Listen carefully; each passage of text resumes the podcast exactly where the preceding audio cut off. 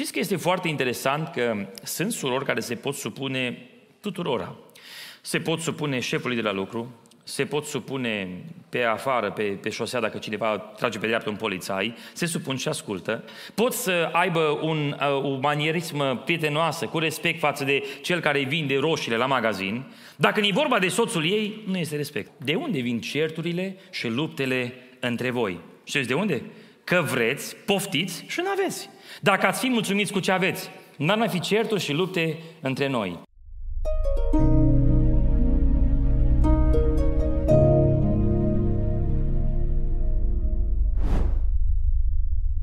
Preamărit să fie numele Domnului.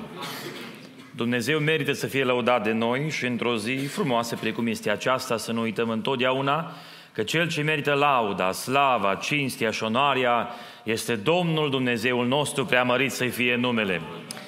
Ascultând mai devreme părinții, familia Lela cântând spre lauda lui Dumnezeu, mi-am dat seama de unde are fratele Timi așa gene bune de cântare. De asemenea, privind și la familia Tudor, Corpodian, care de asemenea vin cu o zestre bună de cântat, mă gândesc că din cei doi nu poate să decât o familie de cântăreți buni. Domnul să-i binecuvânteze. Biblia spune că e mai de prisos să dai decât să primești. Dar uneori e fain să și primești. Ne bucurăm că, după cum spuneau și cei mai devreme, pe fratele Timi îl primim. Am dat până acum și pe alții, acum mai primim și noi înapoi, lăudat să fie Domnul. Ne bucurăm că împreună cu familia și cei care sunteți prezenți, suntem la această frumoasă părtășie și am vrea să aducem câteva cuvinte în atenția noastră tuturora despre ceea ce Dumnezeu vrea cu privire la aspectul de căsătorie. Trăim o vreme în care avem foarte multe la îndemână. Nu cred că a fost în istoria omenirii atâtea conferințe de familie, consilieri, talk shows, uh, dacă vreți experți de anvergură, oameni bine pregătiți, psihologie, explicații, atâtea lucruri care noi le avem în ziua de astăzi ca un cuplu tânăr să intre în aspectul căsătoriei, vorbim despre teste de personalitate, apoi consiliere premaritală pentru un timp destul de îndelungat, fiecare cum și-l structurează, multe învățături, apoi să avem alte învățături pe parcurs, cărți foarte bune și dorim ca toate acestea să creeze o fundație bună pentru ceea ce înseamnă mai departe căsnicia celor doi. Alții vor veni cu alte lucruri împreună care să-i țină pe cei doi. Și am făcut fel de fel de simbolistici, oamenii de-a lungul anilor, de bună oară, afară cu această verghetă care o pun pe degetul tău să ne unească viața în felul acesta să nu se poată rupe pentru că vergheta simbolizează acea unitate și multe alte lucruri care oamenii le inventează și le au, uh, planning și multe alte lucruri, toate acestea au scopul ca să ducă, dacă vreți, familia la o stabilitate cât mai bună, cât mai tare, ca să rămână în picioare prin toate furtunile care le vor întâmpina în de-a lungul vieții lor. Trist este, în schimb, că măcar că avem toate aceste lucruri, măcar că în vremea aceasta modernă din abundență le avem pe toate, totuși vedem familii care au frustrări foarte mari, vedem familii care ajung în crize mari și chiar familii care ajung să divorțeze. Și îmi pun o întrebare. Cum se face că bunicii, străbunicii noștri n-au avut nici premarital counseling, n-au avut nici consiliere, n-au avut nici talk shows, n-au avut nici câte alte lucruri pe internet și cu toate astea au rămas împreună cu 10-15 copii, cu vaci, boi de dus la arat și cu pământuri de prășit și toate astea la oaltă cu vieți dificile și cu puține medicamente au dus o viață bună împreună. Îmi pun o întrebare, ce se întâmpla atunci, de noi nu mai avem acum, de ei rămâneau împreună și noi am ajuns la o stare parcă tot mai deplorabilă în contextul modern al societăților noastre. Ba pe lângă asta vedem că până și cei din biserică au început să adopte tot mai mult o, un limbaj foarte umanist și chiar sloganele umaniste am început să le incorporăm și noi în viața bisericii și în viața de familie. De bună oară, o expresie care este foarte des întâlnită în spațiul secular este happy wife, happy life. Dacă ai nevastă bună, viața e foarte bună. Și pe când, sigur, în dedesubtul acestei expresii putem înțelege că atunci când cei doi au armonie, au fericire, sunt împliniți, ducem la o împlinire familiară foarte bună. E normal aceasta, logic, toți o înțelegem. În această expresie, în substratul ei, apare ceva mult mai nociv și notoriu. De bună oară, mișcarea feministă care a dus la ruperea standardelor și la dezechilibrul familiei va spune, vrei să ai fericire? Va trebui să să nu mai fie niciun standard, nu supune, nu respect, aici suntem egali, fiecare facem cum vrem și doar atunci va fi cu adevărat fericire. Și aceste slogane, vrând nevrând, au ajuns să fie incorporate, împrumutate, chiar și în contextul spațiului creștin. în aceeași măsură am adoptat valorile lumii acesteia. Privim la aspectul de afluență, de bogăție, de statut și vrem și noi ca cei de afară să avem. De ce să râdă oamenii că noi nu putem? De altfel am venit din România, am muncit din greu, am muncit mâncând pământul, cum zicem noi, și după atâta muncă ar fi normal ca acum să se vadă ceva în urma noastră. Și dacă Dumnezeu ne-a binecuvântat, care e problema. Și ne bucurăm tare mult să ne descoperim și noi aceste valori, arătându-le public prin ceea ce înseamnă afluența și acest statut social care vrem tot mai mult să fie incorporat în ceea ce înseamnă bunăstarea. Într-un loc, o familie a ajuns într-o stare destul de neplăcută. Unul din cei doi spunea, nu mă simt confortabil să merg la adunare dacă nu am mașina cu tar de lux. M-aș simți oarecum lezat să mă duc la adunare fără mașină de lux. Uite că alții au, mă simt ca și cum sunt un sărăntoc.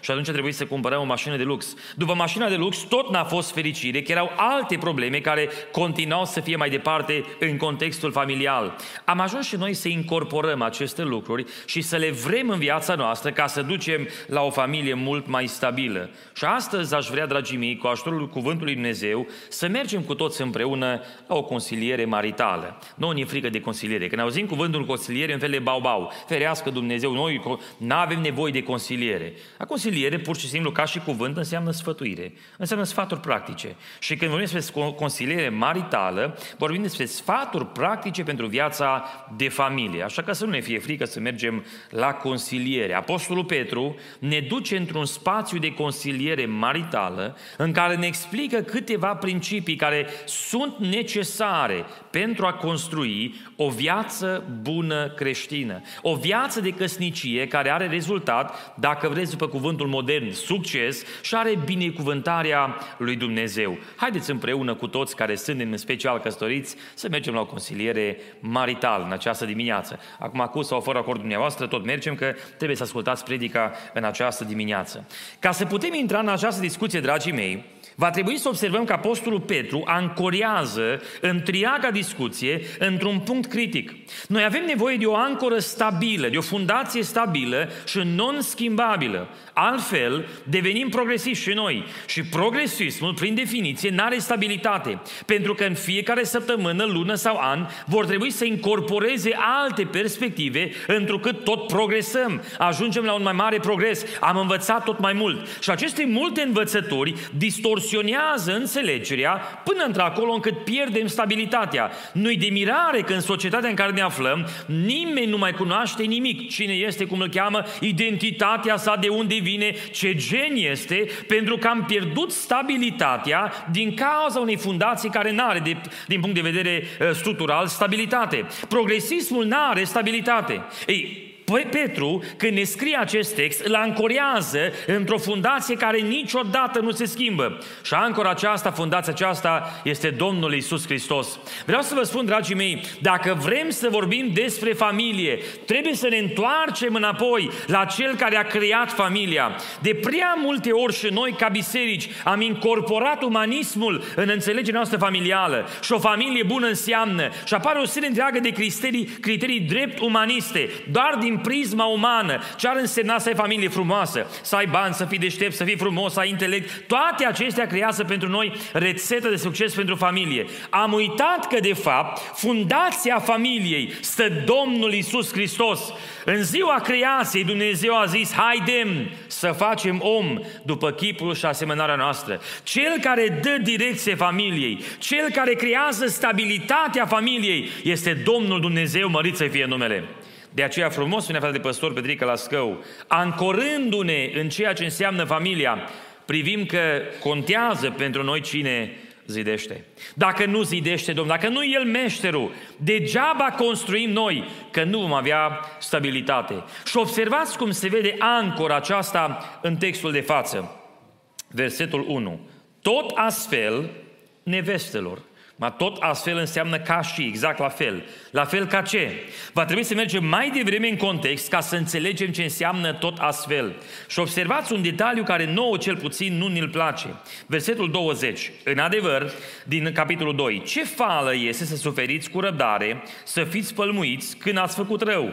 Dar dacă suferiți cu răbdare când ați făcut ce este bine, lucrul acesta este plăcut lui Dumnezeu. Și la aceasta ați fost chemați fiindcă și Hristos a suferit pentru voi și v-a lăsat o pildă ca să călcați pe urmele Lui. El n-a făcut păcat și în gura Lui nu s-a găsit vicleșug. Când era batjocorit, nu răspundea cu batjocori și când era chinuit, nu amenința, ci se supunea dreptului judecător. El a purtat păcatele noastre în trupul său pe lemn, pentru ca noi, fiind morți față de păcate, să trăim pentru neprihănire prin rănile Lui. Ați fost vindecați, căci erați ca niște oi rătăcite, dar acum v-ați întors întors la păstorul și episcopul sufletelor voastre, tot astfel nevestelor. Tot la fel ca Domnul Isus Hristos.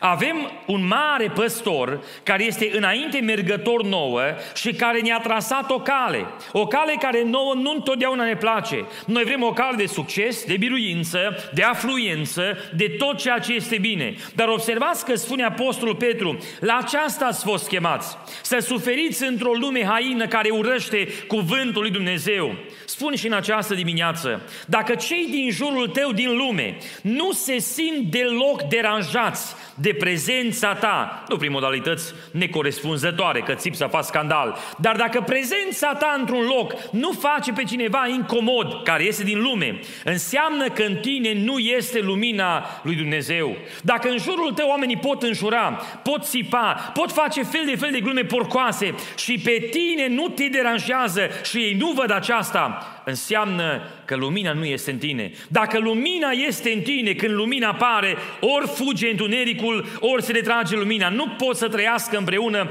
lumina cu întunericul. Și de aceea Apostolul Petru ne spune, în lumea aceasta care este întuneric, care trăiește în întuneric, care este imbibată în păcat, voi aveți de suferit. Și din cauza aceea, ca să nu vă pierdeți inima, priviți la Domnul Isus Hristos, la Cel care este înainte mergător, care a răbdat din partea celor nedrepți pe nedrept pentru mântuirea noastră. Asta a fost jertfa supremă a Domnului Hristos, mărit să fie numele. Tot astfel, în aceeași măsură, voi care vă numiți creștini, voi care vă numiți familii ale lui Dumnezeu, tot la fel ca Mântuitorul vostru, trebuie să, să vă înarmați cu același mod de gândire. De aceea, ca să putem ancora textul, va trebui să ne întoarcem înapoi tot la Domnul Isus Hristos. Nu putem vorbi despre familie dacă nu-L avem pe Hristos în centrul familiei. Dragii mei, ne place să auzim sfaturi de familie și atunci evaluăm competența celor care vorbesc. Câți ani de căsătorie are persoana aceasta? câți copii are, unde sunt copiii în relație cu calea lui Dumnezeu, câți bani au, ce casă au construit, ce mașină conduc, ce savings au ei, de cât timp sunt în adunare, ce companie conduce, ce biserică conduce. Toate acestea pentru noi sunt importante ca să evaluăm competența celui care nouă ne dă sfaturi. Și de aceea de multe ori ne pierdem pentru că evaluăm uman lucrurile. Apostolul Petru nu spune, vă dau niște sfaturi din viața mea de căsătorie. Tot astfel pe cum Hristos îi fundația noastră, ne întoarcem și la capitolul căsătorie, ancorându-ne tot în Domnul Isus Hristos. Dragii mei, Hristos trebuie să fie și să rămână pentru totdeauna fundația familiilor noastre. Al minte degeaba discutăm noi de căsătorie. Fiecare avem alte opinii și perspective. De a ne întoarcem înapoi la fundația și ancora în care trebuie să stăm. Bazați pe această fundație, Apostolul Petru prezintă patru criterii care le putem desprinde în acest text, care creează principiile pentru o consiliere bună maritală. Pentru sfaturi bune de căsătorie, sunt patru principii care Petru le vede izvorând din relația creștinului cu Domnul Isus Hristos. Haideți împreună să le observăm. În primul rând, este nevoie de respect în familie. Respect din partea amândurura ca să fie o, un cadru potrivit și bucuros în familie. Ne spune versetul 1. Tot astfel, de vestelor, fiți supuse și voi bărbaților voștri. Începem cu surorile, că aici începe cu surorile în text. Fiți supuse și voi bărbaților voștri. Știți că este foarte interesant că sunt surori care se pot supune tuturora. Se pot supune șefului de la lucru, se pot supune pe afară, pe, pe șosea, dacă cineva trage pe dreapta un polițai, se supun și ascultă. Pot să aibă un, uh, o manierism prietenoasă, cu respect față de cel care îi vinde roșiile la magazin. Dacă e vorba de soțul ei, nu este respect. Îi poate respecta pe toți, dar nu pe soțul ei. De aceea Petru spune, fiți supuse și voi bărbaților voștri. Degeaba sunteți cu respect față de alții, dar în casă, față de cel care ți este partener de viață, care ți-a jurat legământ de căsătorie, poți să ai respect? E necesar să recunoaștem că avem nevoie de această stabilitate în ceea ce înseamnă respectul în familie. De prea puțini ori avem capacitatea să respectăm pe cei care sunt mai aproape de noi. Respectăm profesori la școală, respectăm pe oameni în societate, dar părinții noștri ne permitem să vorbim cum vrem cu ei. De ce? Că să noștri. Că dacă nu erau ai noștri, nu ne permiteam. Dar fiind mai aproape de noi, ne permitem să luăm peste picior. Similar, în contextul marital, de prea puțini ori găsim stabilitatea și capacitatea să avem întotdeauna respect. Îi respectăm pe toți. Ai văzut ce companie are cu tare, ai văzut ce mașină are cu tare, ai văzut ce casă construit cu tare vai de noi. Și privim unul la altul și pierdem respectul. Ca să avem stabilitate în familie, ancorându-ne în ceea ce Dumnezeu vrea pentru noi, va trebui în casele noastre să se găsească întotdeauna respect. Sora Emily, totdeauna să ai respect pentru fratele Timothy. Să-i dai respectul cuvenit ca soț al tău. Să-l respecti pe cum biserica îl respecte pe Domnul Hristos, supunându-i se dându-i șansă, dacă vreți să spunem astfel, să conducă, să dea direcție. Astfel, să-i dai voie soțului tău să fie pentru tine un cuvânt întotdeauna de călăuzire, respectându-l cu reverență și cu mult respect. E similar cât privește soțul și el are o parte în ceea ce înseamnă respect. Ne spune în versetul 7, Bărbaților, purtați-vă și voi la rândul vostru cu înțelepciune cu nevestele voastre, auzi acum, dând cinste femeii ca un vas mai slab. Am explicat de mai multe ori acest text, mă repet în această dimineață, pentru că de multe ori noi facem greșeala să spunem femeia este inferioară, pentru că ea e slabă, ea nu-i, nu tare ca bărbatul. Sigur, prin definiția biologică este o reală diferență între capacitatea fizică a bărbatului și a femeii. Așa ne-a creat Dumnezeu. Proporțional vorbind, de obicei un bărbat este un pic mai mare ca o femeie, biologic vorbind, la trup. Așa ne-a creat Dumnezeu. Ei, dar în schimb ce spune Apostolul Petru aici, este că în dinamica emoțională există o diferență. Bărbații sunt mai robuști, prin definiție suntem foarte competitivi. De aceea când cineva ne insultă, noi vrem să le dovedim că putem face și altfel. Și asta este un fel de gaz pentru focul nostru. Merge mai departe, ca să dovedim că au greșit în evaluarea noastră. Femeia este diferită. Și când spune că este un vas mai slab, se referă la un vas mai delicat, mai de cinste. Precum spuneam de mai multe ori acest exemplu, în casă am pahare de plastic care le folosesc pentru copii. Că dacă dau cu el de pământ, chiar nu-mi pasă, de plastic. Dar am și pahar de sticlă, prea puține mi-am, că mi-am spart până acum, care mi-au rămas între ele pe lângă copii. Am și câteva de sticlă care le scot afară numai că mi musafiri. Alea sunt foarte delicate. Va trebui să le mânuim cu foarte mare atenție, ca nu cumva să le spargem. Să ne rămână pentru când mai vin musafiri la noi. Cu cele de plastic le arunci în ghiuvetă, le speli, dai peste ele, dai pe jos, le pui înapoi apoi nu-i problemă că e de plastic. Femeia este un vas de cinste, este un vas mai slab, mai delicat și prin urmare va trebui tandrețe, finețe în modalitatea în care soțul se comportă cu soția lui. Asta înseamnă respect la nivel de familie. Vă dau un exemplu. Nu vi se pare interesant că la început, când cei doi de-abia prietenesc ar vrea să intre în căsătorie, atâta tandrețe vreți din partea lui. Îi duce poșeta, măcar că râs și de el când îi duce poșeta, îi deschide ușa la mașină, vezi că îi face orice, dacă îi rece de repede haina jos ca să-i pună pe ea să-i fie cald și toate sunt frumoase.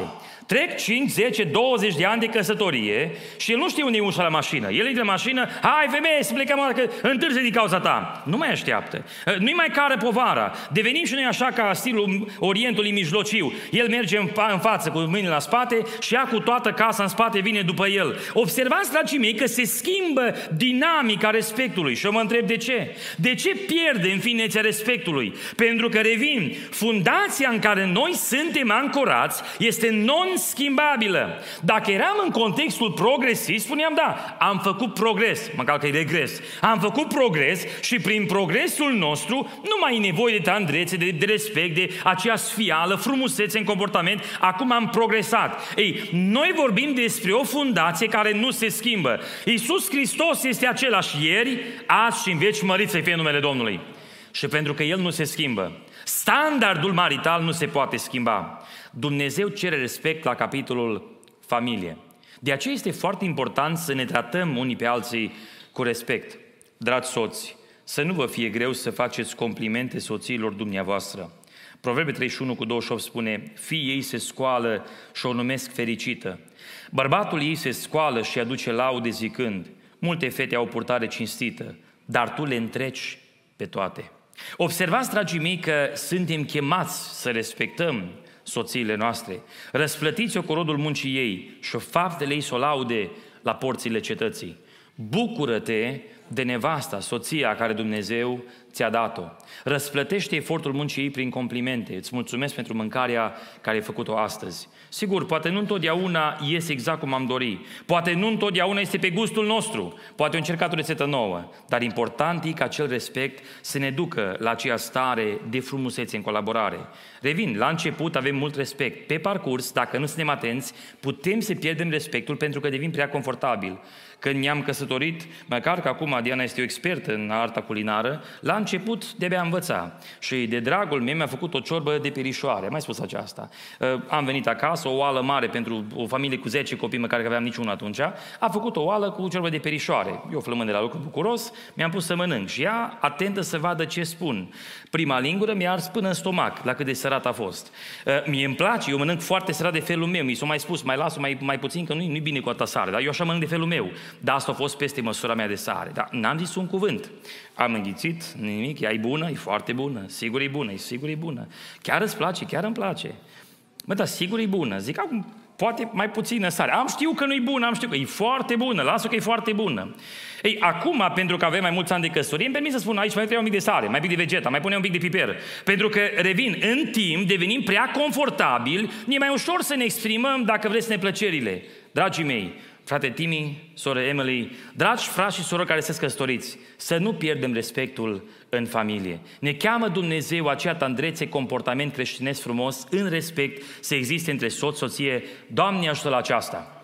Doamne ajută la aceasta! Cei care au respect în familie au spus amin, slavă Domnului Isus. În al doilea rând, dragii mei, vorbim despre nevoia de comunicare. Un alt principiu care apare în familie este comunicarea. La fiecare nu vorbim despre el pentru că este atot prezent în căsnicile noastre. Nu poți vorbi despre o căsătorie de succes, de binecuvântare, de har, dacă nu există comunicare între cei doi. Și aici apar alte dificultăți și probleme. Ei, dragii mei, vreau să vă spun că în viață mai tare te vor duri anumite cuvinte care ți-au spus decât dacă ai primi o palmă.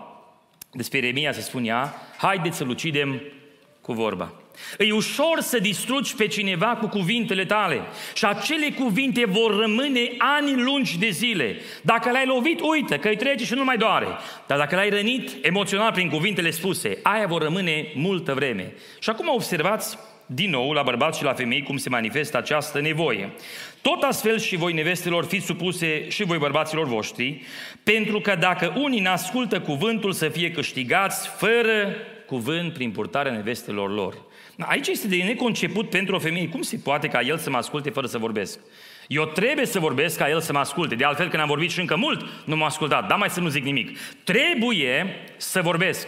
Când vorbim despre dinamica celor doi, este o disproporționalitate în modalitatea în care Dumnezeu ne-a creat în conceptul fiziologic, biologic, psihologic, cum noi gândim. Și de aceea, când vorbim despre bărbați și femei la comunicare, este o mare diferență. Se spune uh, psihologic că femeile au o bancă de 20.000 de cuvinte pe zi și bărbații undeva la jumate, 10.000 de cuvinte, poate unii mult mai puțin. Atunci gândiți-vă că cine trebuie să comunice, ea are multe să spună și el prea puține să asculte, uneori și încă să spună. Și atunci creează o discrepanță între cei doi. Spuneam recent soției mele, te rog, nu mai îmi pune întrebări femeiești. M-am întâlnit cu o familie care i-am vizitat împreună și ne-am întâlnit cu ei mai devreme și mi-au spus că, frate, Andrei, mai, mai mulți ani în care tot ne-am rugat și am dorit și am întrebat pe Domnul, Dumnezeu ne-a onorat cerința și ne-a dat un copil acum soție însărcinată, ne bucurăm, slavă Domnului Isus. Mă duc acasă, spun Diana, uite, o, e gravidă sora cu tare, mi-a spus familia că o primim copil la Domnul. Fai, ce fain. Și cât timp are? Nu știu. Și când trebuie să nască? Nu știu. Și cum se simte? Nu știu. Mi-au spus că e gravidă. Acum, acele detalii, sunt detalii femeiești care pe mine chiar nu mă interesează. Da, dar cum o să-l numească? Dar ce gen o să fie? Ce ar vrea să aibă? Dar chiar nu știu. Tiparul ăsta nu aparține bărbaților. Pentru noi e simplu. Când, unde, cum, de ce, atât. La scurt și la subiect. Mi-ai spus, mulțumesc, am înțeles informația. Pentru surorii, dinamica comunicativă este foarte diferită. Se implică toată emoționalitatea împreună și toate acestea lucrează împreună și absența lor creează o frustrare foarte mare. De aceea, pentru o femeie, lupta mare la comunicare să se înțeleagă cum să se raporteze la bărbatul ei. El, dacă se simte agresat verbal, se blochează și se închide și nu-ți mai răspunde. Poți să tai cu fierăstrău, că nu mai răspunde. S-a blocat în creierul lui, încă dacă este și concentrat pe ceva, fiind foarte compartimentalizat în minte, nu are capacitate să facă două lucruri deodată. Se arde circuitul. Nu se poate. Putem să respirăm și să mâncăm în același timp. Să respirăm, să conducem în același timp. Dar să facem trei deodată, asta nu se poate.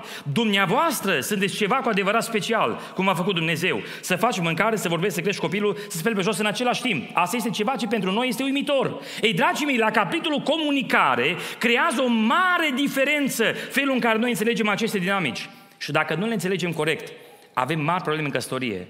Dragi surori, dacă un bărbat ne ascultă de cuvântul lui Dumnezeu, el poate fi câștigat fără cuvânt, printr-o purtare a nevestei sale, când vor vedea felul vostru de trai curat și în temere în care să nu poți să fii acuzată de nimic, în care să ai o, un standard de viață așa de frumos, încât să spună, mă, eu am o sfântă. Știți că întotdeauna binele biruie rău? Noi credem ca să putem câștiga o luptă, ridicăm tonalitatea vocii, apăsăm mai profund pe ceva ce ne supără, dacă e nevoie, țipăm tare și chiar ajungem la violență, Doamne, fer de așa ceva, între ceea ce facem noi ca oameni. Așa gândim noi că se biruie. De aceea, guvernele, când văd că nu mai au șansă să câștige, devin dictatoriale. Vin cu armata, bat pe oameni în stradă, îi supun prin frică. Dragii mei, știți că dragostea îngenunchează mai repede pe cineva decât răutatea și forța? Iisus Hristos când ne-a câștigat, nu ne-a câștigat nici prin amenințări, nici prin focul iadului, nici prin bătaie divină. Hristos ne-a salvat prin dragostea sa, mărit să fie numele. Și dacă vreți să biruiți în familie, mai multă dragoste, mai puțină ceartă și ajungem la limanul binecuvântării. Dar nici bărbații nu sunt scuzați la capitolul acesta, pentru că ni se spune în felul acesta, bărbaților, purtați-vă și voi la rândul vostru cu înțelepciune cu nevestele voastre. Și cuvântul înțelepciune, vreau să vă spun, dragii mei, că înseamnă doctrină, cunoștință, percepere divină despre cuvântul lui Dumnezeu. Asta înseamnă că un bărbat în casă trebuie să fie cu adevărat preot al casei sale. Și am să vă dau un verset care, dacă până acum nu a pus pe gânduri, cel puțin în câteva săptămâni când ajungem la el în 1 Corinteni, o să vă pună mai mult pe gânduri atunci. Versetul 35 din capitolul 14 din Corinteni. Dacă voiesc să capete învățătură soțiile, surorile, asupra unui lucru, să întrebe pe bărbații lor acasă. Asta înseamnă că bărbatul trebuie să fie în stare să explice cuvântul lui Dumnezeu. Soția are o întrebare. Cum e cu chestia asta doctrinar? Uite, cu lucrul ăsta. Ce înseamnă asta din Biblie? Și el trebuie să fie în stare să-i răspundă. De bună oară, o întrebare care poate să fie pusă, cum e cu botezul ăsta cu Duhul Sfânt? Totuși, până acum n-am perceput exact ce înseamnă asta.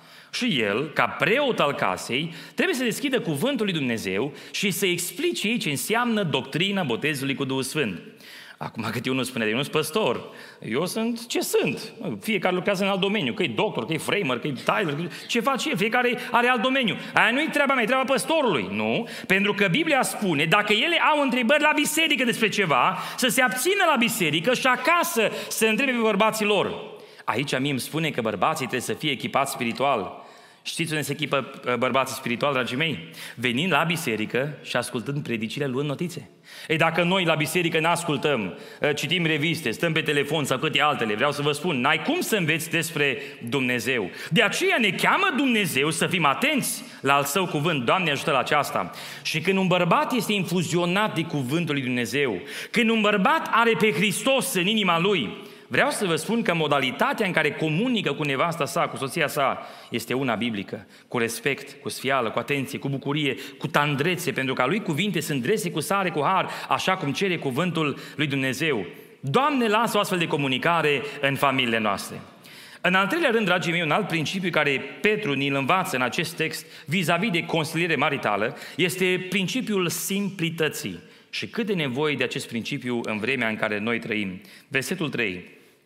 Femeilor, podaba voastră să nu fie podaba de afară, care stă în împletitura părului, în putarea de scule de aur sau în îmbrăcămintea hainelor, ci să fie omul ascuns al inimii în curăția neperitoare a unui duh blând și liniștit, care este de mare preț înaintea lui Dumnezeu. Desigur, aici iară este disproporțional. Lupta aceasta cu frumosul, cu îmbrăcămintea, cu podoabele, este disproporțională mai mult la femei decât la bărbați. Spuneam de multe ori, pe noi Dumnezeu ne-a creat așa cum suntem. Eh, noi nu venim prea multe varietăți. Cam așa ne-a făcut Dumnezeu, cam general arătăm cam la fel. Poate unii mai rotund, unii mai scund, unii mai subțire, dar general cam arătăm exact la fel. Nu prea avem cu ce să ne arătăm. În schimb, covârșitor în Biblie veți găsi că femeia a fost făcută frumoasă de Dumnezeu. Și frumosul trage inevitabil tot la frumos. Și atunci în contextul cultural în care suntem, dacă ești frumoasă, arată-te că ești frumoasă. Asta te învață societatea. Îmbracă-te în așa fel încât să-ți demonstrezi frumusețea. Împodobește în așa fel încât să atragi ochii oamenilor să vadă valoarea care o ai. Pe când Biblia, dragii mei, ne învață că este nevoie de simplitate în ceea ce înseamnă comportamentul creștinesc. O femeie sfântă care iubește pe Dumnezeu și care în familie vrea să fie o soție de bază pentru împărăția Domnului, învață principiul simplității. Dragi surori, cu tot respectul, nu fiecare eveniment mare necesită o roche nouă sau papuci noi. S-au ajuns la multe crize financiare din cauza unor neînțelegeri pentru că azi e Paștele. Pe cum să merg la Paște să am aceeași roche care am avut săptămâna trecută? Și care baiul dacă o ai? Și ca, dă slavă Domnului că ai măcar pe aia. Că puteți să ne și pe aia, să fim într-un context mai dificil. Și uite că Dumnezeu a dat o roche, două, trei, slavă Domnului. Și de prea multe ori ne uităm că în dulapul nostru avem atâtea haine care nici nu le-am purtat și acum stă persoana spune, oare cu ce să mă îmbrac astăzi? Oare asta? Nu, nu, dacă, dacă luăm albastru, să meargă cu, nu, cu verde nu merge, cu Uh, cu, nu, cu roz, cum ar fi. Și ne uităm la acest aspect în ca, din cauza abundenței care o avem, că ne-am învățat ca să ținem pasul cu alții. Cum să arăt eu cel mai sărac din biserică? Dragii mei, e important să învățăm principiul simplității în contextul familiei. Multe din dificultățile care se întâmplă în adunare se întâmplă din cauza că noi vrem să ne arătăm și noi cu adevărat ce avem, câți bani avem, ce am cumpărat și asta creează traume între frați. Știți că biserica primară era exact în partea opusă? Își vindeau tot ce aveau, dădeau banii săracilor și aveau toți de obște. Adică aveau toți împreună la fel, ca să fie nicio, nu fie nicio diferență între ei, și toți împreună să arate ca aceea familie a lui Dumnezeu.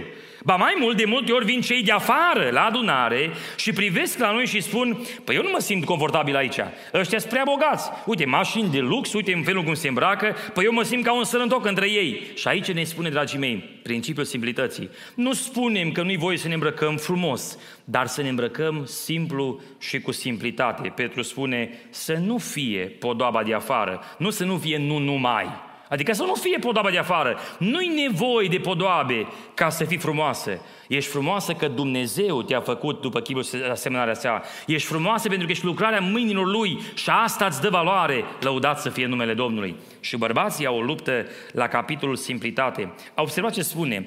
Dând cinste femei ca un vas mai slab, ca unele care vor moșteni împreună cu voi harul vieții. Dragi bărbați, pentru ce luptați dumneavoastră? Care este doleanța, dorința dumneavoastră pentru viața aceasta? Să ajung să am casa cu tare, mașina cu tare, bani în bancă, să am piscină, să am toate lucrurile astea. Asta dacă ajung acolo, cu adevărat îți binecuvântat. Dumnezeu ne învață că noi trebuie să ajungem în adevărata viață, în adevărata viață. Știți ce e adevărata viață, dragii mei? 1 Timotei 6 cu 17. Îndeam pe bogații viacului acestuia să nu se îngânfe, să nu-și pună nădejdea niște bogății nestatornice, ci în Dumnezeu Dumnezeu care ne dă toate lucrurile din belșug ca să ne bucurăm de ele. Îndeamnă-i să facă bine, să fie bogați în fapte bune, să fie darnici, gata să simtă împreună cu alții, așa ca să strângă pentru vremea viitoare drept comoară o bună temelie pentru ca să apuce adevărata viață. Adevărata viață nu e asta. Vreau să vă spun că ce trăim noi aici, dacă vreți așa într-un cuvânt mai modern, e virtual. Încă nu e adevărata viață. Noi suntem în pregătire pentru adevărata viață. Adevărata viață va începe când ajungem acolo, în eternitate. Acolo nu-i sfârșit, acolo e pentru totdeauna. Acolo molia, viermele nu mai mănâncă, acolo rugină nu mai arde nimica. Acolo va fi o statornicie eternă, că vom fi împreună cu Dumnezeu. Tot ce avem aici va arde, se va distruge, se va pierde. Orice agonisește aici va fi distrus, dar ce agonisește acolo va rămâne pentru totdeauna. Dragii mei, îi nevoie de simplitate în familie. Și cât de bine am duce noi financiar dacă am fi mai atenți vis-a-vis de capitolul simplitate. Dacă n-am căutat să ținem pasul cu lumea în toate lucrurile acestea, mult mai ușor ne-ar fi nouă. Și chiar în familie.